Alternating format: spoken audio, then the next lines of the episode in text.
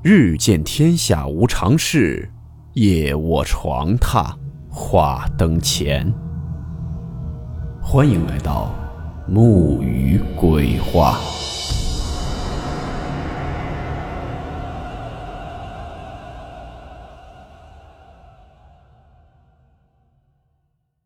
大家好，我是木鱼。今天这个故事是听友浮雨辰投稿的一起恐怖事件。故事名称：窗外的脸。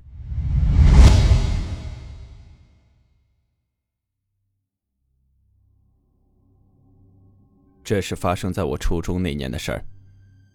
那年我们市第一中学初二四班集体前往北京参加全国中小学生舞蹈文艺晚会。在航班抵达北京后，已经是深夜。由于在飞机上吃过了晚餐。他们在四经路附近找了一家宾馆，便入住了。宾馆剩余的房间不是很多，房间分配完后，当时学生有些多，而且因为是夏天，一些同学都会在一个房间打地铺。当时还剩班长杨淑梅和学习委员张丽丽，因为他们不愿意睡在地上，便同住进了最后剩下的一个四零三号房间。怪事儿。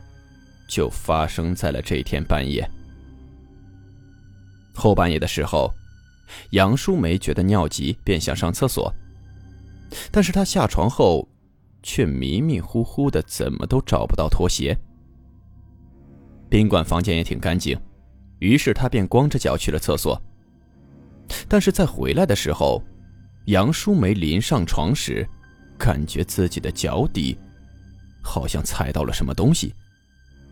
滑滑的，有点像是果冻，但又不湿，就好像是包着塑料袋的果冻。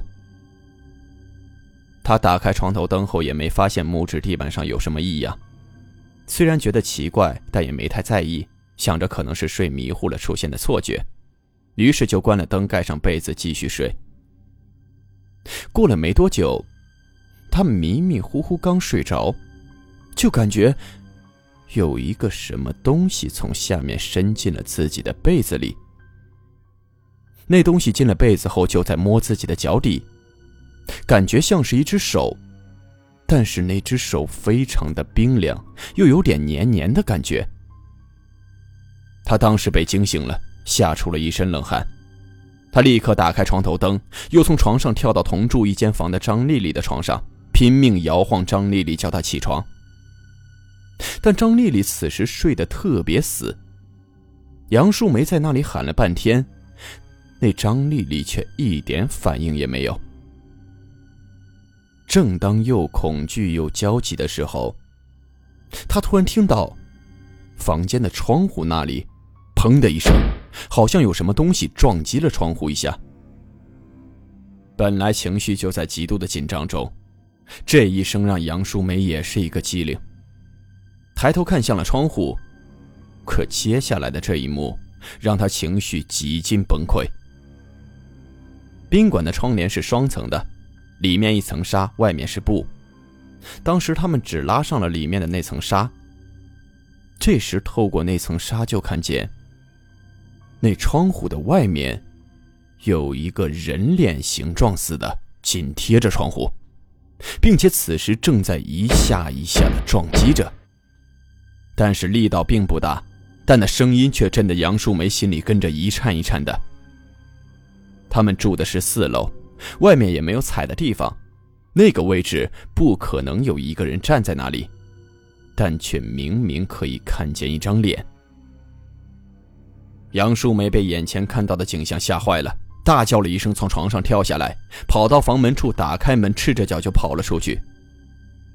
杨淑梅出去后，看到宾馆的走廊灯都熄灭了。按道理，宾馆走廊的灯彻夜都是亮着的，但现在只留有地上的消防通道提示灯还发着暗淡的绿光。杨淑梅此时跑到其他同学和老师的房间，拼命的敲门按门铃，但奇怪的是，他们似乎都听不到。他一个一个的房间敲了很久都没有反应，没有一个房间开门，也没有一个人出来。杨淑梅更害怕了，宾馆走廊里一个人都没有，还黑暗无比。这时他只感觉世界好像只剩下了他自己。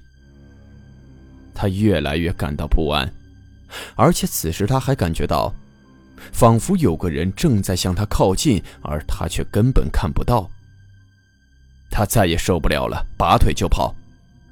杨淑梅在宾馆走廊上奔跑着，她此刻感觉到走廊地面的瓷砖冰凉无比，自己的脚掌踩在上面就好像踩在了冰块上一样。但她没有办法，只好硬着头皮继续跑。她怕停下来就会被那个感觉一直跟着她的东西抓走。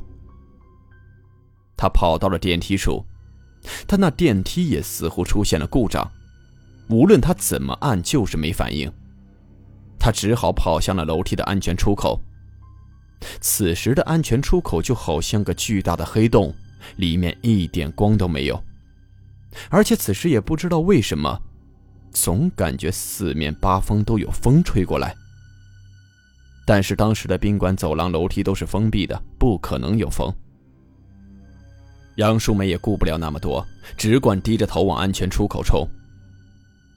不知跑了多久。终于看到了光亮。杨淑梅推开安全出口的大门，眼前是一条走道。她冲出大门，向走道有光的左边跑去，不久来到了宾馆大厅。大厅的地毯让她感觉冰冷的脚底温暖了些。她向着柜台跑去，那儿有个穿着工作服的女人正在睡觉。她叫醒了那女人。那女人看到杨淑梅满头大汗，还一脸的焦急，而且还光着脚，感到有些奇怪，就便问她：“小妹妹，你怎么了？”杨淑梅此时又急又怕，大声的对她说：“我的房间窗户上有个人，我叫其他的人都没反应，你快去看看啊！”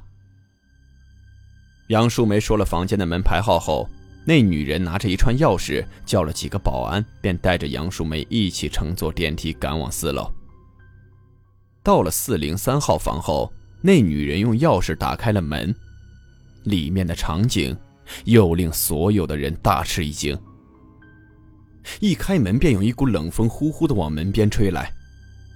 只见对着门的窗户大开着，张丽丽只穿了一件内裤和上衣，正往窗口上爬去。跟随而来的保安立刻冲向前，把张丽丽拉了下来。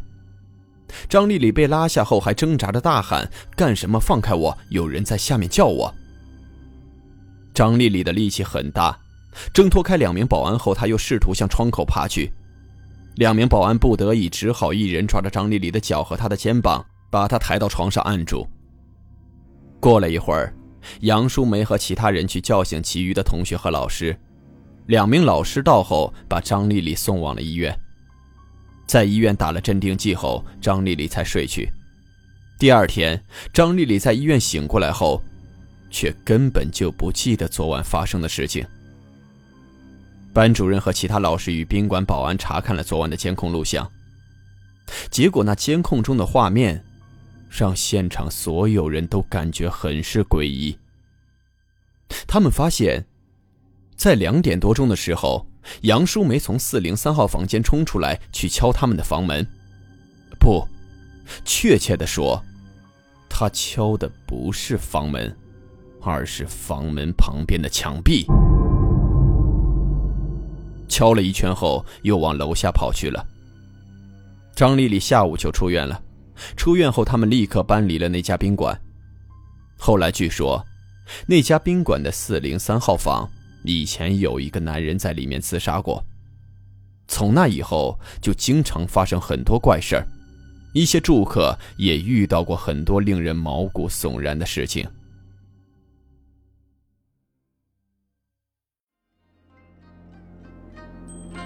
好了，我们今天的故事到此结束，祝您好梦，我们明晚见。